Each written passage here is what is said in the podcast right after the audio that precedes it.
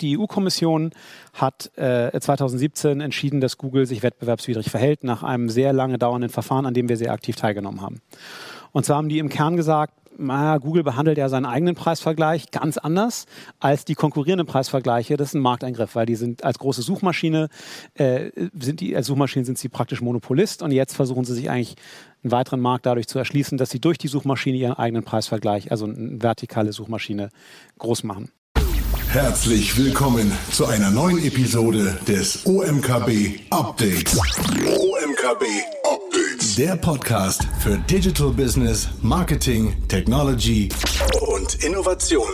Dich erwarten Erfolgsstories, Insider-Tipps und echte Mehrwerte mit den OMKB-Hosts Shahab Hosseini, Christoph Steger und Mario Rose.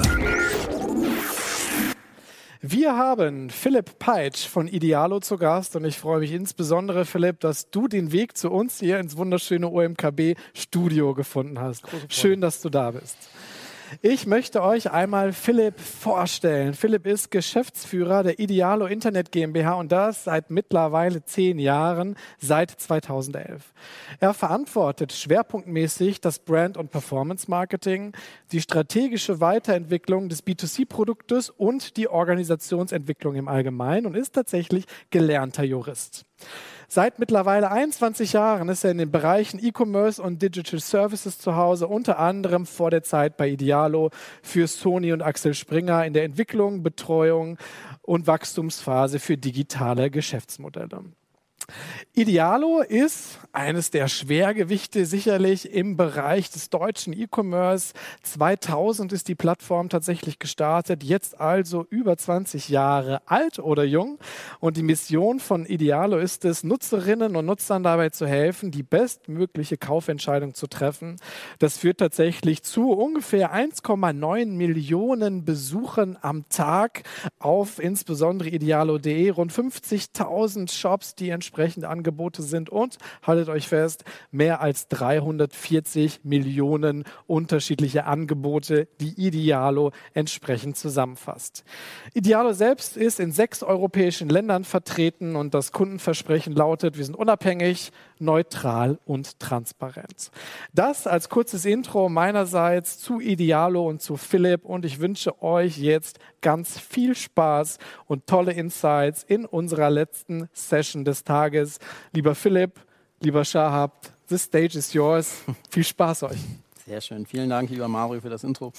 Philipp, herzlich willkommen hier bei Schau, uns im Studio. Dank. Wie geht's dir? Sehr gut. Sehr gut, sehr schön. Ist es das, das erste Mal seit der Pandemie, dass du wieder auf der Bühne sitzt, stehst? Ja, ich habe, glaube ich, zwischendurch, ich habe einmal ein Panel moderiert auf äh, der Business Insider Veranstaltung, aber das war äh, dort, also da saß ich zumindest noch alleine auf dem da Sofa. Da saß du ganz alleine, okay, da war die Situation ein bisschen angespannter. Ja. Sehr schön. Ähm, Philipp, erzähl doch mal, was waren seit deinem Einstieg bei Idealo ja, die größten Challenges, denen du dort begegnet bist? Du hast ja vor Idealo noch einige weitere Stationen inne gehabt und äh, kannst das, glaube ich, ganz gut bewerten. Ja, ähm, ihr habt es eben gesagt, ich mache das seit zehn Jahren. Ich habe, als ich eingestiegen bin, waren wir 200, 250 Leute und eigentlich damit beschäftigt, das wahrscheinlich äh, seinerzeit erfolgreichste SEO-Projekt irgendwie zu managen. Hm.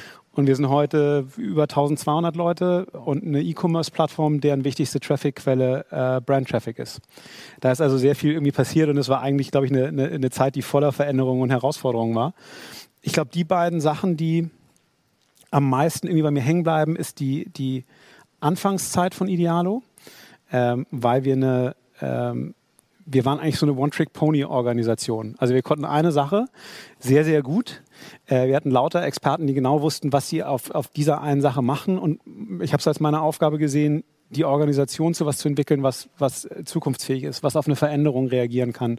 Ähm, eigentlich, heute würde man sagen, eine agile äh, Organisation. Damals war das noch nicht gar so sehr ein Buzzword. Und die Anfangszeit war echt holprig. Also vor allem Einführung von Produktmanagement in eine, in eine Technikorganisation, die bis jetzt eigentlich immer mit dem Geschäftsführer irgendwie über Feature gesprochen hat. Ähm, das hat schon, das war zwei, drei Jahre richtig, äh, richtig knirschig. Und das zweite, was, die zweite richtig schwierige Phase war so 2014 Panda.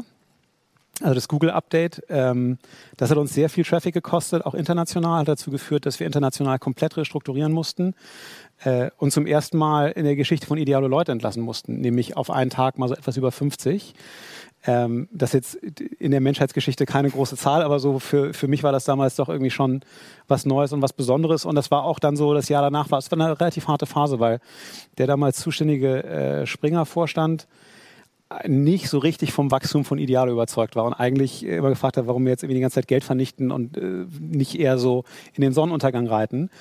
Und dann haben wir glücklicherweise ab 2016 aber wieder äh, die Wachstumskurve hingekriegt und wachsen seitdem jedes Jahr wieder sehr, sehr schön. Aber das waren so, das waren, glaube ich, die beiden äh, Phasen, wo wirklich längere Zeit richtig, also in, in meinem kleinen Kopf richtig schlechte Stimmung war. Mhm, das glaube ich. Du hast gerade das Thema SEO angesprochen. SEO ist weiterhin auch ein ganz, ganz wichtiger Bestandteil und tief in eurer DNA verankert, Fragezeichen.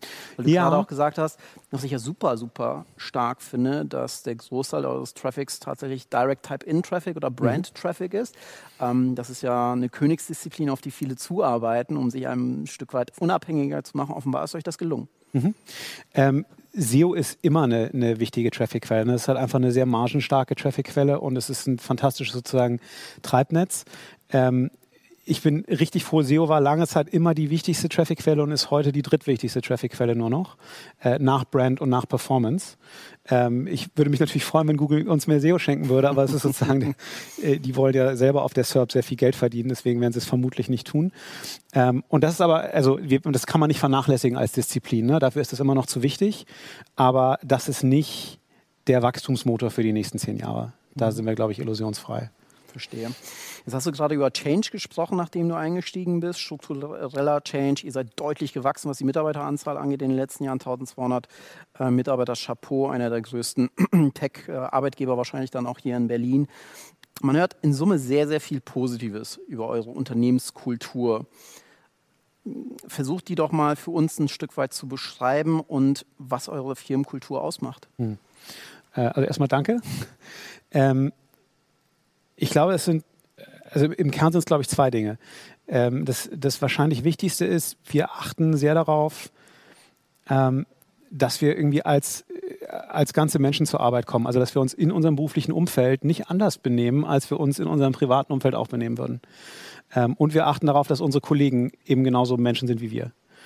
Ähm, und das klingt jetzt so ein bisschen so, ach, das ist ja überraschend, aber ähm, ich habe das, hab das vielfach anders kennengelernt. Also ich kenne durchaus Arbeitsumfelder, wo man eigentlich eher so als so eine kleine äh, äh, Arbeitskampfmaschine seiner selbst irgendwie durch die Gegend läuft. Also eine, eine leistungsbereitere, härtere, kompromisslosere, schärfere Version von sich selbst.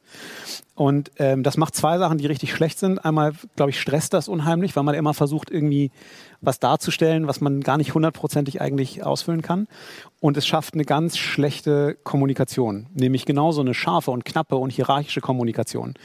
Ähm, also so E-Mails mit einem Wort so Nein oder so, ja.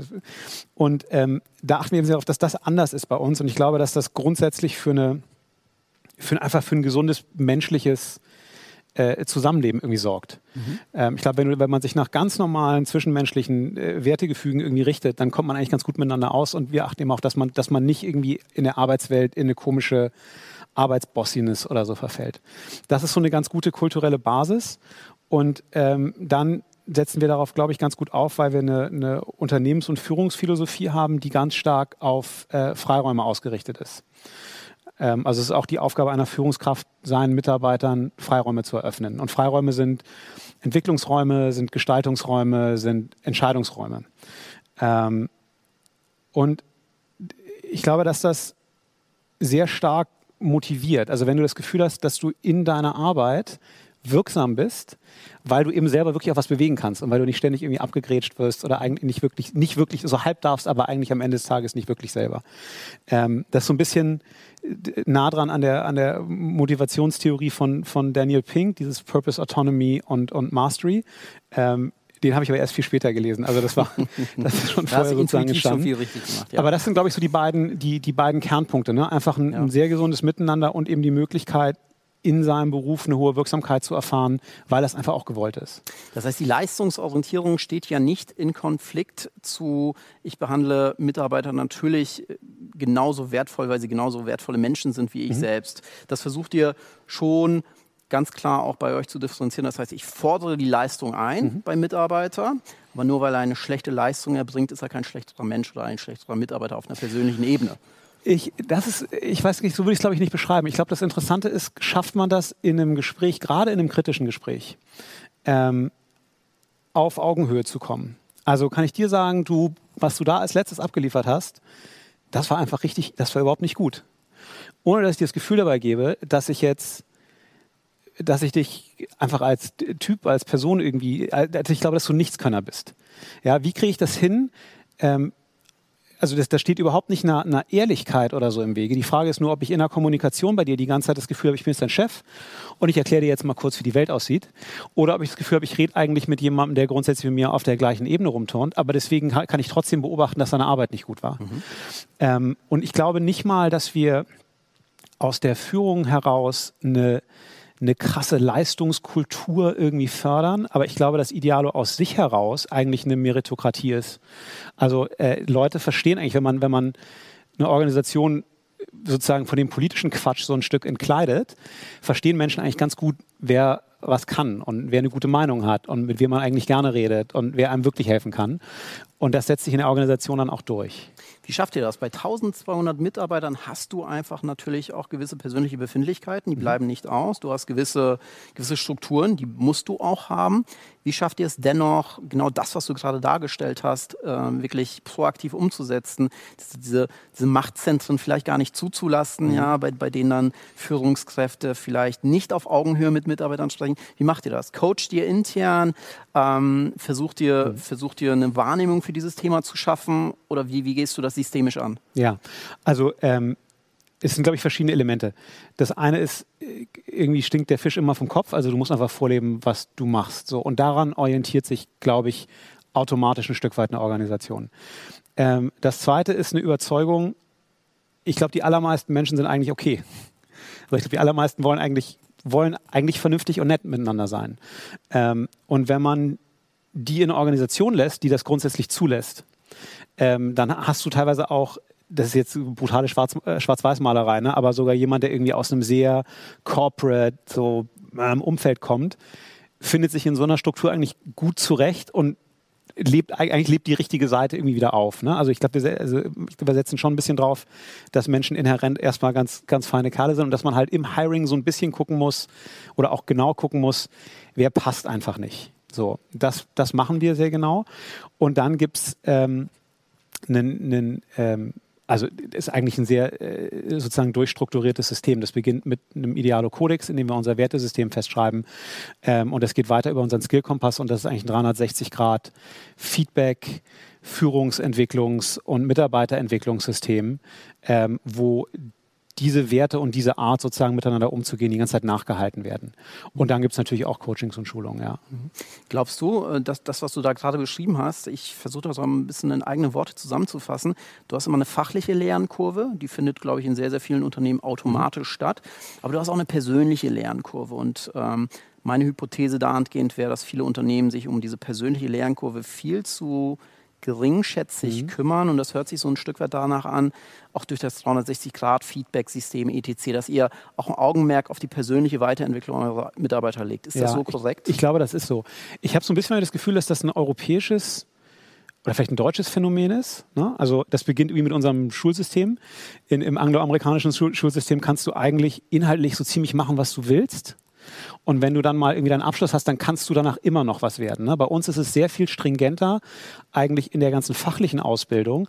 Und wir sind halt einfach auch ein, ein Ingenieursland ein Stück weit. Ne? Also in den, in den großen Konzernen, ich glaube, es ist heute zu großen Teilen immer noch so, und es war auf jeden Fall lange Zeit ganz, ganz verbreitet, sind halt die Unternehmensführer die besten Ingenieure gewesen. Und das, glaube ich, das prägt irgendwo ein Stück weit eine Gesellschaft. Ne? Also ähm, ich glaube, dass wir da, wie gesagt, dass das international schon länger auch de deutlich beidhändiger ist. Ähm, und bei uns ist es aber auf jeden Fall so. Ja, wir glauben, dass also Leadership, also als, als Person sich entwickeln, als Persönlichkeit in einer Organisation Energie freisetzen zu können, das ist was, was man, was man lernen kann und worauf man sich entwickeln kann und auch muss. Mhm. Okay, das heißt, die intrinsische Motivation bei euren Mitarbeitern dann auch wirklich freisetzen, mhm. Energie freisetzen. Ähm, Philipp, inwieweit ist, ist die Kultur für euch A, ein Wettbewerbsvorteil mit Sicherheit, aber wie wichtig ist das ganze Thema für euch? Also mhm. auf, auf, einem strategischen Blatt Papier, ist das eher etwas, was im HR-Bereich so sideways äh, mitgemacht wird oder habt ihr für euch ganz klar auch das Mantra, das ist für uns essentiell, das ist Kerngeschäft? Ja, ähm, das ist so. Also das ist, äh, für mich ist das ähm, sowohl eine totale Herzensangelegenheit als auch eine totale äh, Management- und Führungsaufgabe. Ähm, einmal ist die Kultur ein ganz, ganz wichtiges Fundament und ein ganz wichtiger Baustein für eine, für eine robuste und agile Organisation. Äh, und die brauchen wir. Wir sind im E-Commerce, das ist ein sehr beweglicher Markt. Äh, die GAFAs toben sich da aus. Ja, äh, mittlerweile ist es ja auch seit jetzt durch Corona-Reise ein bisschen weggebrochen. Es ist Google da auch nochmal noch mehr angetreten irgendwie als vorher. Ähm, und wir müssen einfach realisieren, dass wir sowohl auf der äh, äh B2C-Seite, also auf der Konsumentenseite, es mit dem GAFA zu tun haben, ne, weil eben Google und Facebook uns Traffic und Installationen irgendwie bescheren, als auch auf der B2B-Seite, also auf der Shop-Seite, wo halt ein Amazon irgendwie rumläuft. Ähm, das heißt, wir sind nicht in der Lage, diesen Markt zu bestimmen oder zu dominieren oder da Strukturen reinzupressen, sondern wir müssen halt einfach gucken, wie sich dieser Markt entwickelt und dann schneller und besser sein als andere. Also eine, eine Organisation zu haben, die die ähm, sehr veränderungsfähig ist und die nicht irgendwie darauf wartet, dass jetzt aus der Brücke Kleinkommandos gegeben werden, damit sie irgendwie anfangen, tätig zu werden, ist total essentiell für unseren unternehmerischen Erfolg. Mhm. Dafür ist das ein ganz wichtiger Building Block.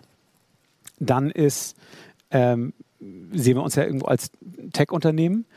Ähm, oder haben zumindest einen sehr großen Anteil an, an, an Techies in der Belegschaft. Und die einzige Ressource, die du als äh, technologiegetriebenes Unternehmen hast, die wichtig ist, sind halt Leute. So. Und jetzt sitzen wir in Berlin, das ist doch ein kompetitiver Markt ähm, und haben eigentlich, ähm, wir fallen so ein bisschen in so ein lustiges Niemandsland. Wir sind einerseits nicht eine große Brand. Ja, also wenn du jetzt bei Apple anfängst zu arbeiten, dann sagt dir Fadi am Frühstückstisch, toll, dass du das geschafft hast. Ja, aber Idealo musst du ihm vielleicht noch ein Stückchen erklären, was ist das eigentlich für ein Laden. Und wir sind aber auch kein äh, ganz kleines Startup mehr, wo du jetzt nach einem Vierteljahr SVP irgendwas wirst. So. Und das ist gar nicht so. Dazwischen musst du dann irgendwo deine Marke finden. Und ähm, die Kultur ist ein ganz wichtiger Bestandteil sozusagen auch von der, von der Arbeitgebermarke Idealo geworden. Ähm, und das macht halt, das macht mir total viel Freude, wenn du sozusagen auch auf, gerade auf Positionen, die irgendwie schwer zu besetzen sind, irgendwie in Gespräche kommst und sagst dann, okay, warum, warum interessierst du dich denn für die? Und dann sagen, ja, ich habe gehört, bei euch ist irgendwie so eine coole Kultur, ich wollte mir das mal anschauen, dann ist das natürlich, das ist sensationell und das ist, deswegen ist das ganz wichtig für uns. Und wir wachsen auch immer noch relativ stark. Wir haben auch jetzt während Corona irgendwie 350 Leute irgendwie eingestellt. Und die Kultur hilft ganz doll bei der Integration. Wenn du neu in eine Organisation kommst und die ist offen und transparent und du kriegst Informationen und Leute erzählen dir, was hier läuft und helfen dir, so, dann bist du natürlich viel, viel schneller wirksam als in einer Organisation, wo die erstmal rausfinden müssen, ob du politisch eigentlich im richtigen Lager stehst. Absolut, absolut. Was, was, was sind auf der systemischen Seite für dich die Messinstrumente, dafür, dass ihr euren Job im kulturellen Bereich gut macht. Vielleicht irgendwie ein NPS-Score, den ihr regelmäßig mhm. abfragt, ähm, bitte ja irgendwie Kununu-Bewertungen mhm. oder die äh, Mitarbeiterempfehlungsquote. Geht ihr da systemisch dran und sagt, okay, wir wollen das auch messen, also wir wollen nachvollziehbar aufzeigen, dass es unseren Mitarbeitern gut geht? Ähm, ja und nein. Also wir haben, wir haben eine, eine lange Zeit regelmäßige Mitarbeiterumfragen gemacht und haben eigentlich irgendwann gemerkt, so richtig der Burner ist das nicht. Also die Scores sind relativ ähnlich, aber die, ähm, die Anzahl der Beantwortung geht irgendwie runter. Ähm, und da die Scores irgendwie ganz gut waren, war das nicht so, ja, hier ist sowieso alles scheiße, sondern es war so, was soll ich jetzt nochmal irgendwie mich dazu äußern? Ähm, Kununu gucken wir uns tatsächlich an, ähm, weil das auch natürlich irgendwie nach außen irgendwie ein wichtiger Score ist und auch immer wieder gute Insights gibt. Ähm, es war vor Corona ein bisschen leichter, das zu fühlen, so ein bisschen. Also, weil ich, ich gehe halt gerne durchs Gebäude und man kriegt halt schon irgendwo, irgendwo ein bisschen auch Spirit mit. Ähm, und was wir aber, glaube ich, strukturell machen, was hilft, rauszufinden, was funktioniert, ist, dass wir ähm, versuchen, sehr viel Durchlässigkeit in der Organisation zu haben, damit irgendwie Missstände irgendwie hochkommen. Ähm, wir haben eine HR-Abteilung, die sehr tief in den Bereichen sitzt und da eben auch, auch eine Antenne dafür hat, so was ist, was passiert hier gerade eben so. Wir haben einen super Betriebsrat, äh, mit dem wir fantastisch zusammenarbeiten und der auch eine coole Antenne ist, weil doch auch irgendwie es Mitarbeiter gibt, die sagen, ja, HR verstehe ich schon, aber weiß ich jetzt nicht so genau, ob ich mit so einer Sorge jetzt da aufschlage. Dann schlage ich die aber beim Betriebsrat auf. Und darüber haben wir eigentlich glaube ich, ganz, ganz gut funktionierende Rückkanäle, um zu festzustellen, wo was nicht funktioniert. Mhm. Und dann haben wir halt, wie gesagt, einen 360-Grad-Feedback-Prozess, der irgendwie auch hilft natürlich, äh, Dinge aufzuzeigen. Wobei ich auch da von der Qualität des kritischen Feedbacks äh, nicht überwältigt bin. Also es gibt, gab durchaus auch Führungsthemen, bei denen ich gehofft hätte, dass das Mitarbeiterfeedback mir einen klareren Fingerzeig gibt, in welche Richtung irgendwie das hier eigentlich läuft. Und das war teilweise gar nicht so. Also ähm, ich glaube nicht, ich würde nicht sagen, quantifiziertes äh, äh, Messen, wie gut es in der Organisation läuft, ist irgendwie überflüssig. Aber ich, wir haben, glaube ich, bessere Erfahrungen gemacht, tatsächlich mit so ein bisschen analogen Antennen irgendwie möglichst viel dazulassen und eben gucken, dass, dass es eine Durchlässigkeit gibt, sich zu melden, wenn es irgendwo nicht läuft. Klingt für mich total valide und finde ich auch sehr sympathisch. Die meisten CEOs sagen Betriebsrat Igitt Igitt. Ja, das hört sich bei dir ein bisschen anders an, von daher sehr, sehr sympathisch. Äh, Philipp, machen wir einen kleinen Themenschwenk. Kleiner Themenschwenk ist gut, das ist eigentlich ein großer Themenschwenk. Ähm, ihr habt geklagt. eine recht, recht große, üppige Klage Summe, die da im Raum steht, und zwar 500 Millionen Euro ist die Klage schwer gegen Google. Erzähl doch mal, was läuft da genau zwischen Idealo und Google? Ja, also die, ähm, vielleicht erstmal sozusagen Einstieg zur Klagesumme, die ist eigentlich ist die noch größer, ähm, weil das, was hier eigentlich passiert ist, die, also ein bisschen zurück, die EU-Kommission hat äh, 2017 entschieden, dass Google sich wettbewerbswidrig verhält, nach einem sehr lange dauernden Verfahren, an dem wir sehr aktiv teilgenommen haben. Und zwar haben die im Kern gesagt, na, Google behandelt ja seinen eigenen Preisvergleich ganz anders als die konkurrierenden Preisvergleiche. Das ist ein Markteingriff, weil die sind als große Suchmaschine, äh, sind die, als Suchmaschine sind sie praktisch Monopolist und jetzt versuchen sie sich eigentlich einen weiteren Markt dadurch zu erschließen, dass sie durch die Suchmaschine ihren eigenen Preisvergleich, also eine vertikale Suchmaschine, groß machen. Und die EU-Kommission hat sehr, sehr, sehr viele Daten erhoben und sehr entspannende E-Mails auch ausgegraben. Dazu sage ich vielleicht gleich noch was. Ähm, und die zeigen eigentlich, was es mit den Preisvergleichern in jedem Land, in dem Google in Europa äh, Google Shopping ausgerollt hat, passiert seit dem Einstieg von Google und was hat Google Shopping seitdem gemacht. So. Und das sind halt solche Traffic-Kurven. Ähm, und in einer äh, auf Wettbewerbsrecht basierenden Schadensersatzklage beauftragst du dann einen renommierten Ökonomen zu sagen, okay, jetzt fang doch mal bitte mit diesen Daten an und sag mal, was ist eigentlich wenn Google nicht da gewesen wäre, wär, wie groß wäre Idealo eigentlich heute? Was wäre da eigentlich passiert? Äh, und das haben die gemacht. Und jetzt gibt es verschiedene Phasen. Und die erste Phase, für die wir es gemacht haben, ist die Phase, für die die EU-Kommission äh, die Daten äh, erhoben hat. Und das war bis 2017 halt, bis sie sich, äh, bis, sie die, bis die Entscheidung rausgekommen ist. Oder 16, bin mir gerade nicht sicher. Aber seitdem geht es natürlich weiter.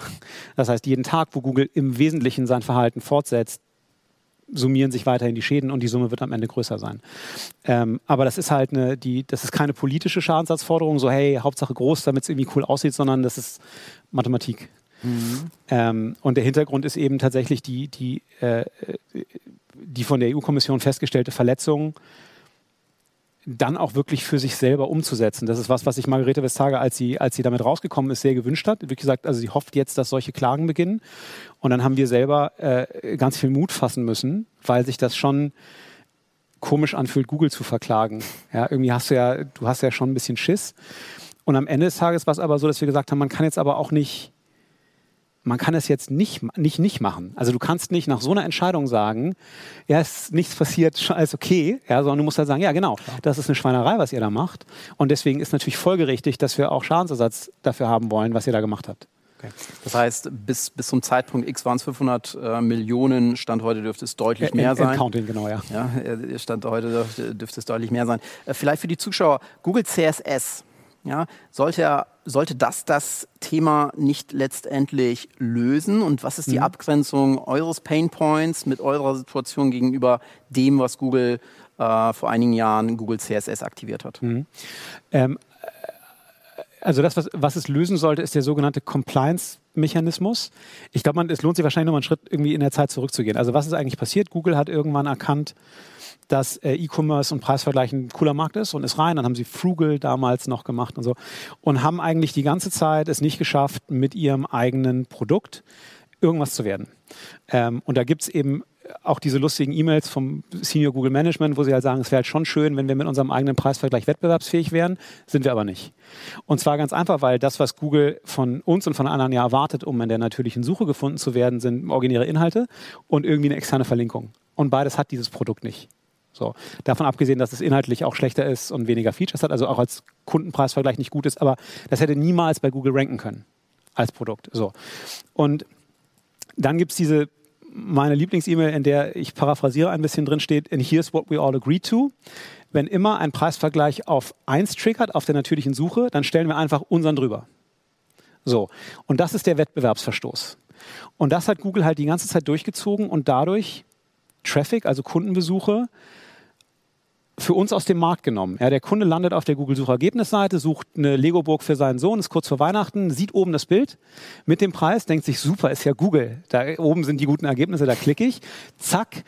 Und wir sind draußen an der Stelle. So, und das, das ist halt einfach auch äh, für den Kunden wahrnehmbar ein Preisvergleich, was da oben passiert. Und das hat die EU-Kommission auch in der Entscheidung eigentlich erkannt und gesagt, das ist wettbewerbsüberlebenswichtig für Preisvergleiche, ähm, Traffic auf, die, auf das eigene Produkt zu bekommen. Und Google hat halt nach der EU-Kommissionsentscheidung gesagt, okay, okay, okay, wir, wir machen jetzt was. Wir splitten jetzt sozusagen die Darstellung des Preisvergleichs auf der Suchergebnisseite und den dahinterliegenden Preisvergleich, auf dem, vielleicht, auf dem du vielleicht noch nie warst, weil da klickst du einfach nicht hin.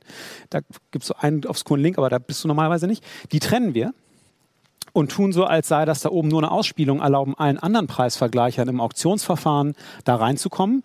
Und dann ist doch super. Dann finden wir doch alle irgendwie auf der Suchergebnisseite irgendwie in einem fairen Auktionsverfahren statt. Das muss doch die Lösung sein. Und das ist natürlich überhaupt nicht die Lösung, weil wir aus der Shopping One Box natürlich überhaupt keinen Traffic kriegen. Also was wir, Google hat uns herzlich dazu eingeladen, unsere Angebote in den Google-Preisvergleich einzuspielen, im Auktionsverfahren für eine möglichst geringe Marge, damit der Google-Preisvergleich besser wird. Aber wir sind halt keine, wir sehen uns nicht als Feed-Provider, sondern wir sehen uns als Preisvergleich, also als Endverbraucherprodukt. Und diese Lösung ändert nichts daran, dass es nicht mehr Traffic gibt für Preisvergleicher.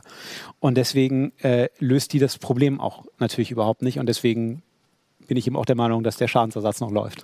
Das ist diese Zero-Click-Strategy, wie ich sie so schön nenne, dass mhm. das Google immer mehr Informationen sourced ähm, führt bei euch auch wirklich zu signifikanten Umsatzeinbußen, hat das Thema CSS nicht gelöst. Google hat es, äh, so wie du es gerade dargestellt hast, sehr kreativ für sich zu seinen eigenen Gunsten gelöst. Ähm, aber offenbar war die EU dann damit auch fein. Ja, das ist so ein bisschen in der Schwebe gerade. Ne? Also die, die, ich finde, die EU-Kommission hat sich so ein bisschen sibyllinisch immer geäußert. Wir beobachten das. Margarete Vestager hat letztens gesagt, das ist tricky. so. Aber sie haben ja nichts gemacht bis jetzt so richtig. Und in, ist es im Grunde so, es warten gerade alle auf das, äh, also Google ist nach der Entscheidung der EU-Kommission vor, äh, vor, vor das EuG gegangen, also für, Europäisch, für das Europäische Gericht. Und alle warten gerade auf die Entscheidung. Die soll jetzt am 10. November, glaube ich, veröffentlicht werden. Und so lange passiert jetzt nicht wirklich was. So, und jetzt hoffen wir, dass die Entscheidung klar ausfällt. Die mündliche Verhandlung war unterhaltsam.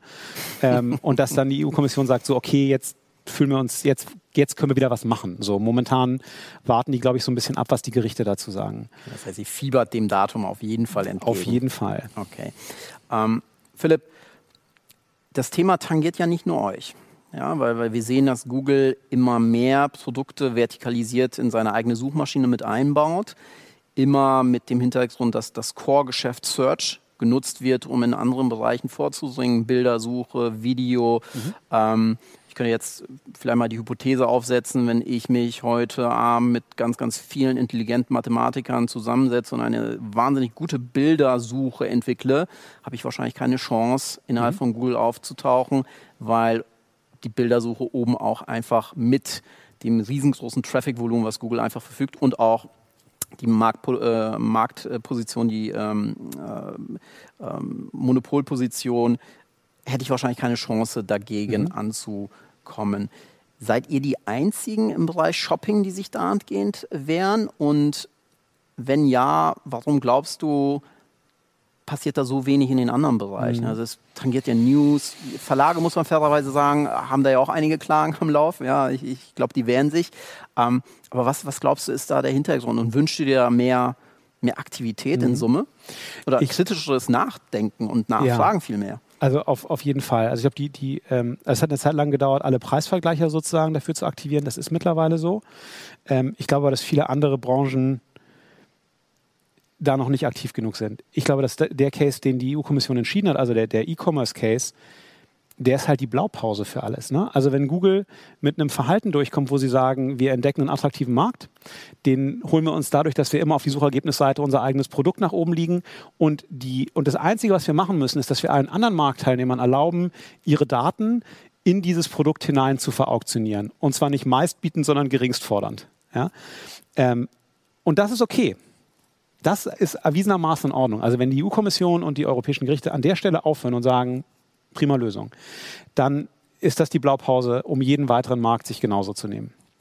Und das perfide ist so ein bisschen, ich weiß nicht, ob, ob du die letzte Google I.O. gesehen hast und was sie dazu MAM erzählt haben. Habe ich nicht, nein. Äh, Google hat lange schon eigentlich die Vision ja auch geäußert, äh, dass sie selber die Antwort auf alle Fragen des Konsumenten geben wollen. Ich habe irgendwie vor, ich glaube, sechs, sieben Jahren damals mit Nikish Aurora mal irgendwie so ein lustiges Treffen gehabt, wo der auch meinte, no, no, no, we're gonna answer everything ourselves. Ich so, Schluck, das ist ja nicht so eine geile Ansage, vielen Dank. Und die sind jetzt technologisch, also die äh, eigentlich so weit, dass sie sagen, okay, wir können eigentlich Folgendes machen. Wir verstehen eine, eine natürliche Sprache des Nutzers, also eine Anfrage wie, äh, und das ist, glaube ich, so in der, in der I.O. so das Beispiel gewesen, äh, ich, ich, will einen Berg besteigen, habe ich dafür eigentlich das richtige Equipment?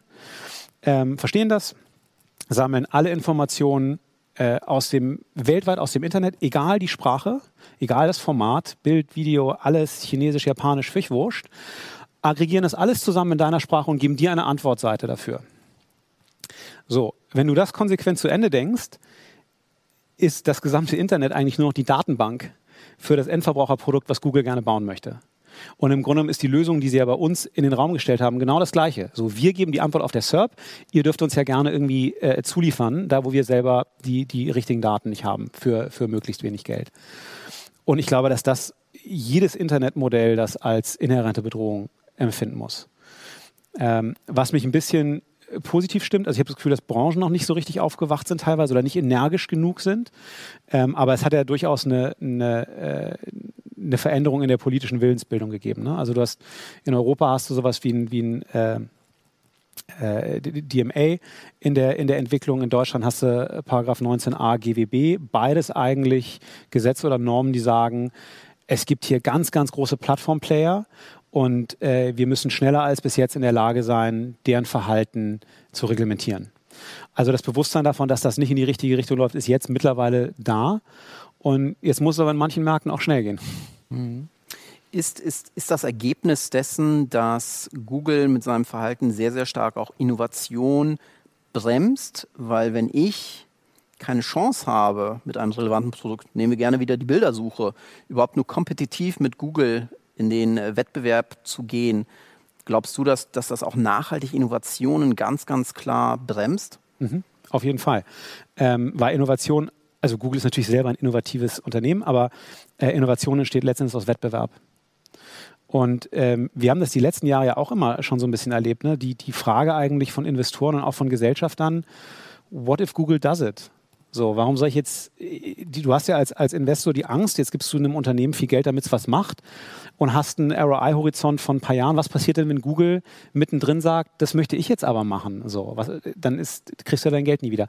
Und es gibt momentan auch zu wenig Hinweise dafür, dass Google gebremst wird. Ne? Also wie gesagt, diese Gesetze, die jetzt in der Welt sind, die müssen äh, die müssen in Zukunft strikt und gut umgesetzt werden, dann dreht sich das wieder. Aber wenn du immer gegen so ein Szenario arbeiten musst, ja, könnte sein, dass Google in ein paar Jahren Bock auf den Markt hat und dann kriegen die den natürlich auch und dann sind wir eigentlich nur noch Datenzulieferer, dann ist das mit Sicherheit eine Innovationsbremse. Und war es in der Vergangenheit auch. Also ähm, wir sind einer der wenigen Preisvergleicher, die, die noch so richtig stehen und die wirklich auch ins eigene Produkt investieren konnten. Ähm, sehr viele andere konnten das gar nicht richtig, einfach weil die Bereitschaft äh, aus dem Gesellschafterkreis zu sagen, ihr dürft euch hier weiterentwickeln und müsst einfach nicht genügend da war. Hm. Das heißt, du sagst, dieses Damoklesschwert, Google könnte sich dieses Business schnappen, führt dazu, dass Innovation stark gebremst wird und vor allem auch im Bereich Venture Capital vielleicht weniger Geld investiert wird, mhm. ganz bewusst. Hm. Habt ihr das Thema auch gehabt? Ihr habt ja auch, auch im, im Background ähm, starke, starke Gesellschafter. War das, war das oder ist das ein Thema für euch? Ich glaube, in der Entwicklung von Idealo, also in den, in den, in den 2014er fortfolgende war das so ein bisschen so, ne? weil da war das zum ersten Mal so, oh, Google kann es euch nehmen.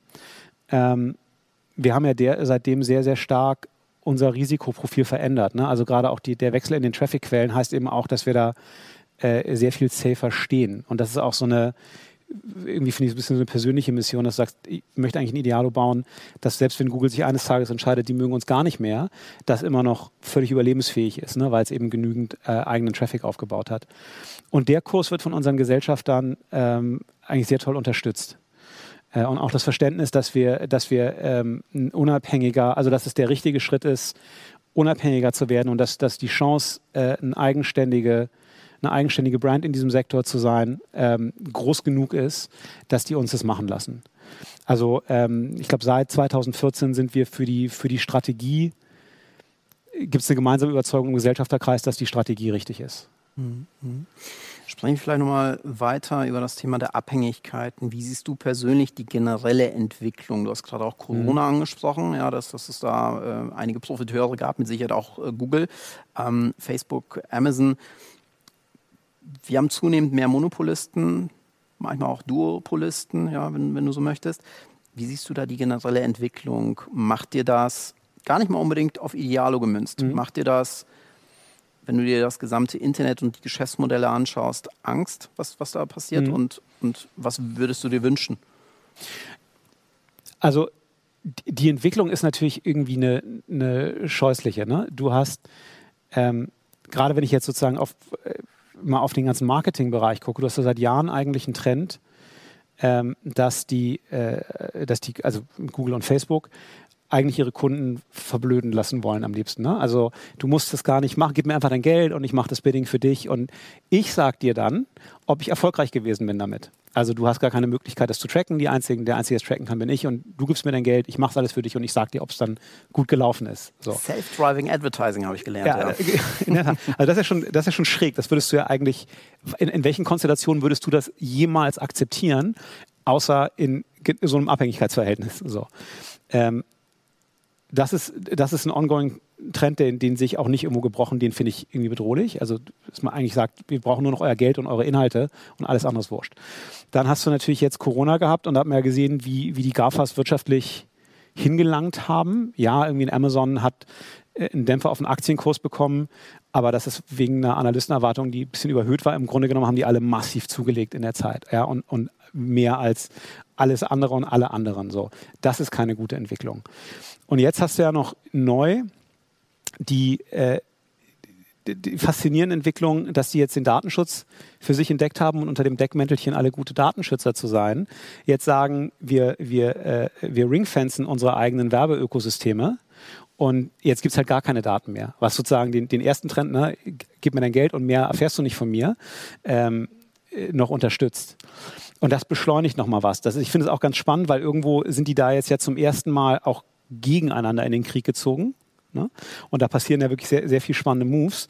Aber am Ende des Tages zeigt das eigentlich nur, dass es, dass es ein großes Ungleichgewicht gibt und dass das sich sozusagen einfach weiter auswirkt. Ähm, und das kann nicht gut sein. Wie gesagt, Hoffnung macht, dass es, dass es eine bessere Gesetzeslage in Deutschland jetzt schon und in Europa bald geben wird, auf der man was machen kann. Und das ist auch, glaube ich, eine, im, in, der, in der öffentlichen Wahrnehmung ein Stück weit äh, einen etwas misstrauischeren Blick auf das, was da passiert gibt. Mhm. Ähm, aber die, die, die, die grundsätzliche Abhängigkeit ist groß und die Entwicklung ist nicht schön. Glaubst du an eine Zerschlagung, auch unter dem geopolitischen Aspekt? Lassen die US-Amerikaner zu, dass die größten Datenkraken zerschlagen werden? Mhm. Weil es ja auch für, für, für den Staat als solches ein ganz, ganz wichtiger Asset, vor allem auch im Wettbewerb mit den Chinesen. Ja. Ähm, ich halte das überhaupt nicht für ausgeschlossen. Also momentan würde ich sogar sagen, es ist überwiegend wahrscheinlich. Ich habe aber großen Respekt davor, irgendwie die Lage in den USA einzuschätzen, weil so ein bisschen mein Gefühl ist, die Wettbewerbsbehörden da sind noch sehr viel mehr politischer, äh, politische Verhandlungsmasse. So, und der politische Wille wird da einfach sehr viel stärker durchgesetzt. Unter Obama war das unspannend. Unter äh, Trump, vielleicht das einzig Gute, was der Mann irgendwie mit sich gebracht hat, ist das so ein bisschen ins Wanken geraten und wird jetzt, glaube ich, auch unter beiden fortgesetzt. Und interessanterweise ist aber, also auch nur in meiner Beobachtung, der, der, der Stein des Anstoßes, glaube ich, gar nicht so sehr die totale wirtschaftliche Übermacht, sondern die Meinungsmacht. Ähm, und es wurde sehr viel mehr, glaube ich, sich darüber ausgelassen, wie man es jetzt findet, dass äh, ein, Twitter äh, einem Donald Trump das Wort verbieten kann, auch wenn man es ehrlich vielleicht gut findet, aber da dürfen die das denn überhaupt als, äh, als sozusagen die, die wachsende Marktbedeutung ähm, der GAFAs. Aber es ist, also mal so, ich würde nicht darauf setzen, dass die sich selbst regulieren. Ähm, auch wenn, glaube ich, Versuche gemacht werden, sowas anzubieten. Ja? Und deswegen würde ich es nicht für unwahrscheinlich halten, dass es tatsächlich eine Zerschlagung gibt. Ja. Mhm. Dass aktiv gehandelt wird. Welche Suchmaschine nutzt du persönlich? Ich nutze schon sehr häufig Google allein aus professionellem Interesse. Okay, okay. Das heißt, da bist du auch ein Google-Gänger. Sehr schön. Ähm, wir haben gerade über Marktführerschaft gesprochen. Ihr seid ja in Deutschland auch Marktführer. Was plant ihr konkret im Ausland? In welchen Ländern möchtet ihr weiter international expandieren? Ihr seid ja schon international mhm. aktiv. Ähm, wobei Deutschland mit Sicherheit euer größter Markt, auch marktführender Markt ist. Äh, welche, welche Länder wollt ihr perspektivisch angreifen? Mhm. Ähm, wir sind momentan mit dem, also mit, wir haben noch einen kleinen Reisepreisvergleich, äh, da sind wir noch ein bisschen weiter gestreut, aber mit dem Kernproduktpreisvergleichsprodukt sind wir in Österreich, Spanien, Italien, Frankreich und England noch unterwegs. Ähm, und ich könnte mir gut vorstellen, dass wir da auch erstmal so ein bisschen bleiben werden. Also die Märkte sind, wir haben eigentlich eine, eine ganz spannende Situation. Wir, sind, äh, wir haben überall E-Commerce-Märkte, die wachsen. Wir haben in den E-Commerce-Märkten keineswegs eine Marktabdeckung, die überragend ist. Also es lässt sich in diese Märkte noch viel weiter wachsen. Ähm, und ich glaube, dass wir das auf jeden Fall auch können, weil die, die, die, die Funktion, die ein Preisvergleich bietet, also Geld sparen auf der einen Seite, aber auch sozusagen so ein bisschen, es gibt ja Leute, die vergleichen gerne, weil das kognitives Peace of Mind bedeutet. Ne? Ich habe halt mal geguckt, ich weiß jetzt, dass das in Ordnung ist. Und das bieten wir halt an. So, und deswegen glaube ich, dass wir in allen Märkten noch richtig Platz haben zu wachsen und dann mit den Märkten zu wachsen. Und dass das aber sehr viel Fokus braucht ähm, weil äh, jeder Markt doch ein Stück weit einzeln betrachtet werden muss, weil die Vorlieben einzeln sind, weil die Shops spezieller sind und du kannst es dir nicht leisten, irgendwie so eine One-Size-Fits-All-Geschichte da irgendwie auszuhauen. Jedenfalls können wir es nicht. Ähm, und deswegen fühlen wir uns in den Märkten gerade ganz wohl und haben in allen noch sehr viel Wachstumspotenzial und wachsen in allen auch sehr rasant. Mhm. Ähm, ich finde ansonsten so weit weg, Asien oder USA, lockt mich nicht so sehr. Da ist auch teilweise die Shop-Situation schwierig. Also mit wem willst du in den USA einen Preisvergleich machen, so richtig? Ja, das macht irgendwie keinen Sinn. Also du brauchst schon eine lebendige E-Commerce-Welt, damit das eigentlich noch Sinn macht. Ähm, und dann gibt es sozusagen noch den ganzen Bereich Osteuropa. Der ist sehr preisvergleichsaffin, aber da gibt es halt auch sehr gute Preisvergleiche schon. Da müsste man sich auf eine sehr, sehr lange, äh, sehr lange und langsame Wachstumsgeschichte einstellen. Ähm, und wir finden es momentan, glaube ich, spannender, sozusagen auf den existierenden Märkten einfach noch mehr abzuräumen. Du hast gerade äh, Wachstum angesprochen, auch in Osteuropa, was dann etwas langsamer vor, vorangehen würde, weil es dort schon kompetitive Marktwettbewerber gibt. Das Ganze ließe sich natürlich über anorganisches Wachstum gewissermaßen beschleunigen. Mhm. Ähm, wollt ihr anorganisch wachsen? Und als Marktführer in Deutschland muss man da wahrscheinlich auch ein Ticket ziehen bei den Kartellbehörden. Ja? Mhm. Ähm, ist das ein Thema für euch? Nicht so sehr. Also in Deutschland finde ich es nicht so. Also äh, eigentlich ist generell ist die Lage eigentlich immer die gleiche. Du hast relativ wenig Synergieeffekte. Ne, du kannst nicht, äh, du kannst nicht alles rebranden. Dann geht dir sozusagen deine SEO-History irgendwie flöten und auch das, was du an, also gerade die Marktführer in ihren Ländern haben häufig eine gute Kundenbasis. Ne? Also ähm, äh, Scrouts in Griechenland oder so, das ist so, das wäre totaler Wahnsinn zu sagen, die kriegen jetzt eine Idealo-Marke. Also da kannst du nicht viel rausholen. Du kannst ein bisschen Inventar hin und her schieben, das bringt bestimmt auch was, aber das ist jetzt nicht der Oberknüller und du müsstest dafür auch technologisch äh, zwei Plattformen zusammenführen, was ja nie ohne Kosten irgendwie geht. Ne? Ähm, jetzt auch zu sagen, wir rollen mit unserer Plattform die anderen Plattformen raus und da gibt es irgendwie Kosteneffekte, die riesig groß sind auch nicht so wahrscheinlich auch da, weil, die, weil gerade ja auch die, die, die Webseitenprodukte und die SEO-Verdrahtung, das ist ja sensibel, da kannst du nicht eben mal einfach eine andere Plattform drüber stülpen. Also da gibt es so wahnsinnig viel, viel nicht zu holen. Und gerade sozusagen jetzt auch in so einer Schwebesituation was passiert eigentlich mit Google Shopping? Ja, stell dir mal vor, die EU-Kommission und der EuG sagen, Google Shopping geht aus den Märkten. Was, was gibt es da für die Preisvergleiche? Auf einmal wieder Wachstumspotenzial aus dem Stand. Das ist jetzt auch nicht so eine Situation, wo Leute sagen, da lassen sich total entspannte Preisverhandlungen führen. Also ähm, momentan ist das, äh, steht das nicht so auf unserer Tagesordnung. In der Vergangenheit haben wir es eigentlich auch nie so richtig gemacht, weil wir eigentlich immer der Meinung waren, der Markt konsolidiert sich schon ganz gut selber. Ähm, am Ende wird sich immer das beste Produkt durchsetzen. Und das sind wir. Also auch wenn ich mich im europäischen Ausland umgucke, da gibt es auch Trova Prezzi in Italien, die machen das schon sehr lange, sehr großes Produkt und auch ein Geizhals in Österreich. Aber ich habe jetzt nicht das Gefühl, dass ich, dass ich die gerne hätte, weil die ein besseres Produkt haben, sondern ich habe eigentlich das Gefühl, dass, dass, dass die ihr Produkt noch sehr viel weiterentwickeln müssten, um damit uns wettbewerbsfähig zu sein. Ich glaube, da warten wir lieber darauf, dass wir mit dem eigenen Produkt was werden. Verstehe. Das heißt, äh, MA-Targets erstmal nicht, weil, weil ihr einfach technisch das, das beste Produkt habt. Ähm, man würde sich wahrscheinlich aber auch nur primär SEO-Assets einkaufen, weil der Wettbewerb bei weitem nicht so einen hohen Brand-Traffic haben dürfte wie ihr. Würdest du das so unterstreichen? Naja, also es wäre eigentlich schon, also ich glaube, was, was wir nicht machen, also auch in einem unwahrscheinlichen Szenario nicht machen würden, ist in Märkten irgendwie kleine Preisvergleiche irgendwie einsammeln, die einen SEO-Erfolg haben, sondern das Einzige, was dann schon Sinn machen würde, ist sich den, den äh, Marktleader irgendwie zu holen, um dann irgendwie sowas wie eine europäische Gesamtmarktführerschaft zu haben. Ne? Also in Deutschland sind wir Marktführer, in Frankreich sind wir Marktführer, in Spanien sind wir Marktführer, in Österreich und Italien sind wir Nummer zwei, aber auch teilweise noch schon mit noch ganz gut Abstand. Und ich glaube, es würde, wenn nur Sinn machen, zu sagen, komm, dann versuchen wir schon irgendwie sowas wie einen Preisvergleich aufzubauen, der in jedem, in jedem Land in Europa Nummer eins ist, weil tatsächlich auf ein reines SEO-Modell zu setzen und dann diesen doch sehr langen Weg, bis man sozusagen Brandkundschaft hat, das ist ja ein Aufbau. Da geht es ja um Gewohnheit und wie häufig muss eigentlich jemand bei dir gewesen sein, damit der von selber wiederkommt und so. Und darauf zu setzen, dass auf diesem langen Weg Google das SEO-Spiel stabil hält, das fände ich nicht so spannend. Also okay. Äh, eher, je mehr Brand-Traffic und je weniger SEO-Traffic, desto relevanter wäre das. Mhm. mhm. Und du hast natürlich einen hohen Integrationsaufwand. Ja. ja. Okay, habe ich verstanden. Sprechen wir so ein Stück weit über eure Aktivitäten tatsächlich abseits der Kernmärkte. Ich habe verstanden, was, was interessante Märkte sind. Ähm, wir sehen, dass ja auch immer stärker in internationale Märkte hineingeht. Welche Top 3 regionalen Märkte sind für dich wirklich ganz, ganz spannende mhm. Targets? Wir gucken halt in Europa, welche Märkte mittelfristig das äh, größte prognostizierte E-Commerce-Wachstum haben. Ähm, und klammern UK aus. Hm. So, und dann bleiben Frankreich, Italien und Spanien übrig. Äh, und UK ist halt einfach anders. Ja, so, keine Ahnung, auf der Insel gibt es andere, gibt es ein bisschen andere Regeln. Preisvergleich als Modell hat es da immer schwer gehabt. Die Engländer finden irgendwie aus irgendwelchen Gründen, die ich intellektuell nicht nachvollziehen kann, Coupons irgendwie cleverer als Preisvergleich. Ähm, da sind wir auch, da tun wir uns aber auch seit Jahren schwer. Mal gucken, ob die Insulaner irgendwann klüger werden. Hm. Ähm, aber wir, wir, wir, konzentrieren uns sehr tatsächlich auf die, auf die äh, Friedensländer, also Frankreich, Italien okay. und Spanien. Mhm. Gut, sprechen wir nochmal abschließend über euren Ad-Stack. Erzähl uns mal so ein bisschen von eurer Paid Media Strategy. Wir haben ja gerade schon ganz viel über Google gesprochen. Google wird da natürlich in Deutschland auch eine wichtige Rolle spielen bei der Paid Media Strategy. Ich kann mir nicht vorstellen, dass ihr eure gesamten Budgets bei äh, Microsoft Bing allokiert. Ähm, dafür ist der Kuchen noch zu klein, den Bing in Deutschland hält.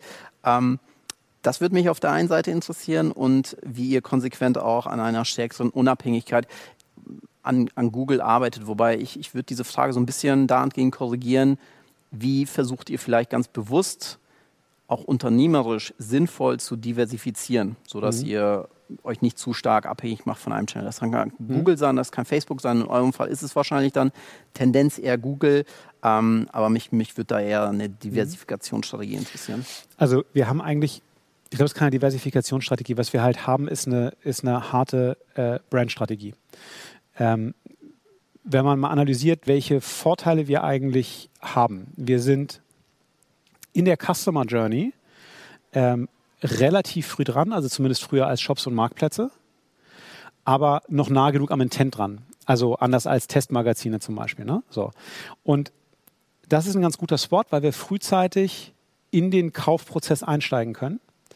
Wir können in dem Kaufprozess einen echten Mehrwert liefern. Also du kannst einfach mit Idealo Geld sparen. Und zwar gegenüber jedem anderen Shop, jedem anderen Marktplatz, auch gegenüber Google Shopping. Ähm, das macht einfach Sinn. So. Und wir haben äh, wahrscheinlich immer noch den best kuratierten Produktkatalog der Welt, keine Ahnung, Europas auf jeden Fall mal. So, und das hilft uns, den Kunden durch seine E-Commerce Journey einfach gut zu begleiten ähm, und viele Touchpoints zu kreieren und dazu, den dazu zu bringen, auch zu sagen, ich weiß gar nicht, ob ich das jetzt kaufen muss, aber ich pack's mal irgendwie auf meinen Marktset, ich pack's mal in Beobachtung und Idealo meldet sich dann schon, wenn es irgendwie günstiger wird. Entweder ich sage, ab wann ich es kaufen würde oder wenn es eine relevante Preisveränderung gibt, dann sagen die mir das. Der also, Preiswecker, oder? Preiswecker, genau. Ja, nutze ich auch sehr intensiv. Ja, ja schönes, schönes Produkt. Ähm, und das wird tatsächlich auch richtig intensiv genutzt. Also das funktioniert richtig sehr, sehr gut. Weil das eben auch so, das ist, ja ein, das ist ja ein geiles Erlebnis. Du interessierst dich für irgendwas und irgendwann sagt jemand, 40 Euro weniger, wie wär's? So, ja. Ähm, das macht ja Spaß. Also emotional ist das auch cool. Und der, der Weg für uns sozusagen eine größere Unabhängigkeit ist nicht in irgendwelche Kanäle, äh, komischen anderen Kanäle, die es auch gar nicht gibt, zu gehen, die nicht Google sind oder andere Produkte in andere Produkte zu investieren, die irgendwie in einen anderen Markt sind, sondern in dem Markt, in dem wir sind, das bestmögliche Preisvergleichsprodukt zu haben und dabei möglichst viel von dem Traffic, den wir kriegen, so in der Plattform aufzufangen, dass wir Chancen generieren, dass daraus Brand Traffic wird, dass wir Chancen generieren, dass Leute sich bei uns was merken, sich merken, dass sie bei uns gewesen sind, wiederkommen. Ähm, und innerhalb dessen spielt Pay Traffic halt natürlich nach wie vor eine wichtige Rolle. Ihr habt vorhin ja gesagt, das ist unser zweitwichtigster Kanal. Ähm, und da sind wir äh, sehr emotionslos. Also da geht es nicht darum, irgendwie Google auszusparen, weil die irgendwie an anderer Stelle nicht, nicht nett sind mit uns, sondern da geht es äh, um Reichweite und Marge. So. Und das Einzige, was vielleicht spannend ist, was, was uns da, glaube ich, von anderen unterscheidet, ist, dass wir halt überhaupt nicht mit Budgets arbeiten, ähm, sondern immer nur äh, auf Marge eigentlich gucken. Ähm, und das hat uns auch gerade in der ganzen Corona-Phase natürlich geholfen, teilweise sehr schnell irgendwie zu steuern oder in einer Phase wie jetzt aktuell, wo gerade wahrscheinlich der E-Commerce-Bedarf etwas geringer ist, ähm, auch wieder genau gegenzusteuern und nicht irgendwie einem Budget hinterher zu laufen, was man vor einem Vierteljahr oder einem Jahr gemacht hat. Du hast gerade über den Konsumenten gesprochen. Die User Experience ist ja auch eine ganz, ganz wichtige Komponente für den Erfolg eines, eines Unternehmens. Ihr habt seit einigen Jahren die Möglichkeit, dass, dass ich die Ware auch über euch abwickeln mhm. kann, vom Payment her. Wie wichtig und strategisch ist das Ganze mhm. für euch, um wirklich eine gleichbleibende User Experience dann auch zur Verfügung ja. zu stellen. Ich, ich, muss sagen, ich nutze das sehr, sehr gerne. Ja? Also wenn das angeboten wird, nutze ich es auch. Ja? Ähm, aber erzähl doch mal zu der, zu der Entwicklung des, des Direct Payments auf eurer Seite und inwieweit das äh, auf eure Gesamtstrategie einzahlt mhm. äh, im Bereich UX und ob ihr euch damit in Anführungsstrichen so, so ein Stück weit dann auch als Payment-Shopping-Dienstleister äh, äh positioniert. Mhm. Ähm, strategisch macht das ganz, ganz viele Haken. Ähm, ich glaube, der größte ist, meine Überzeugung ist, wenn wir das nicht machen, dann marginalisieren wir uns irgendwie als Preisvergleich. Also wenn du sagst, die einzige Möglichkeit beim Preisvergleich was zu machen ist, du gehst auf die Preisvergleichsseite und dann klickst du raus und dann gehst du zum Shop und füllst irgendwie aus und machst, ähm, dann wirst du entweder dich reduzieren auf Leute, die wirklich Bock haben, Preisvergleich zu machen und oder auf eher größere Waren. Ja, also dass du deinen Fernseher wirst du dann wahrscheinlich immer noch vergleichen, weil da kannst du richtig 150 Euro sparen, aber die, äh, deine Handzahnbürste, deine Zahnpasta, komm on, was ich jetzt 20 Cent sparen, ist doch wurscht, ja, Hauptsache, das muss bequem gehen. So. Ähm, und Bequemlichkeit ist ein gesellschaftlicher Trend. So, das heißt, das musst du, darauf musst du eine Antwort haben. Ähm, und gerade die, die nicht so teuren Waren, also die schnell drehenden Waren, bieten ja eine große Chance, äh, Gewohnheit zu erzeugen, weil du einfach so viele verschiedene Käufe hast. Du kaufst dir einen neuen Fernseher einmal alle fünf Jahre, aber du kaufst dir einmal im Monat irgendwie äh, eine neue Zahnpasta oder irgendwas Kleines. Ähm, so, das heißt, da, da müssen wir ran. Diesen, dieser Markt muss auf Idealo stattfinden können, damit wir sozusagen auf einer, in, einer, in einer Markenstrategie ähm, gut erfolgreich sein können. Ähm, und dann haben wir über den, über den Direktkauf natürlich sehr viel mehr Möglichkeiten, den Kauf als solche und das ganze After Sales äh, Thema mitzuverfolgen. Also erstmal ist es schön, dass du, wenn du bei Idealo gekauft hast, die Dinge in deiner, in deiner History findest und wiederkaufen kannst und auch von da irgendwie bequem sagen kannst, ich möchte stornieren und sowas alles. Das brauchst du meines Erachtens auch, weil du als äh, Normalkunde auch nicht mehr so, wo habe ich das eigentlich gekauft? Also ich kaufe alles online und ich weiß nie, wo ich es gekauft habe. Ja? Das ist so, also deswegen ist die History für mich total überlebenswichtig. Ähm, und der der, den, den Punkt der Auslieferung der Ware bis zum Erhalten zu bekommen, das ist halt eine emotionale Journey. Ja? Dein Geld ist schon weggefühlt. Stimmt natürlich nicht, aber es fühlt sich ja so an, du hast ja schon gekauft. Und jetzt kommt das und zu gucken, was da passiert, das ist, das ist auch ein Punkt, da wollen wir drauf. So, das heißt, strategisch macht das sehr viel Sinn und wir, ähm, wir treiben das sehr fokussiert voran. Aber wir sind halt eben nicht Google und können unseren Kunden diktieren, was sie jetzt machen, sondern wir müssen halt mit allen Shops reden und eine Überzeugung dafür äh, gewinnen, dass das total Sinn macht, damit zu spielen. Äh, weil es einfach den Shops deutlich mehr Umsatz beschert. Ne? Und, die, und die Schere im Kopf ist immer so ein bisschen, ja, aber dann habe ich den Kunden ja nicht bei mir auf der Plattform. Ja? Und das verstehe ich, aber das Interessante ist ja, der Kunde beginnt seine Journey nicht auf der Shop-Seite. So, der beginnt sie entweder bei Google oder wenn der Shop Glück hat und der Kunde bei uns. So. Und insofern ist das, glaube ich, ein sehr vernünftiger Schritt zu sagen, ich gehe da rein und, und äh, nehme auch am Direktkauf teil. Ähm, und für uns ist das ein Projekt, was total viel Freude macht und sehr erfolgreich ist. Nachvollziehbar. Lieber Philipp, mit Blick auf die Uhr, es war sehr, sehr kurzweilig. Die, die äh, Stunde ist hier quasi wirklich davon geritten. Vielen, vielen herzlichen Dank. Ich habe ganz, ganz viel gelernt über Idealo. Wünsche euch noch ganz, ganz viel Erfolg in der Zukunft. Aber das hört sich alles wirklich blendend an. Und ich hoffe, dass November war es, gell? Wenn, wenn die Entscheidung dann getroffen wird. Ich drücke euch die Daumen. Eine letzte Frage noch. Dein Shirt. Idealo Coffee Tokyo. Was hat das damit ja, auf hab, sich? Äh, ich habe das also etwas unreflektiert anbehalten. Das ist tatsächlich, äh, ich habe das vor kurzem geschenkt bekommen von meinen lieben Kollegen, äh, die gesagt haben, so, wir wissen, du hast große Leidenschaften, du liebst Japan und du bist irgendwie Hobbybarista und liebst Kaffee und deswegen ah, schenken wir dir jetzt ein Shirt, wo, eine Kombination aus deinen wo Vorlieben. alles draufsteht und okay. vielleicht kannst du irgendwann als Geschäftsführer dann die, den, die ideale Kaffeebar in Tokio eröffnen. Sehr schön, coole Story. Ja, herzlichen Dank, viel, äh, viel, viele Grüße an das Idealo-Team und ich verabschiede dich jetzt von unserer Bühne, sag nochmal herzlichen Dank und äh, bitte jetzt meine beiden weiteren Kollegen Mario und Christoph auf die Bühne. Vielen Dank, lieber Philipp. Danke dir, bis bald. Hat viel Spaß gebracht. Danke dir. Tschüss. Ciao.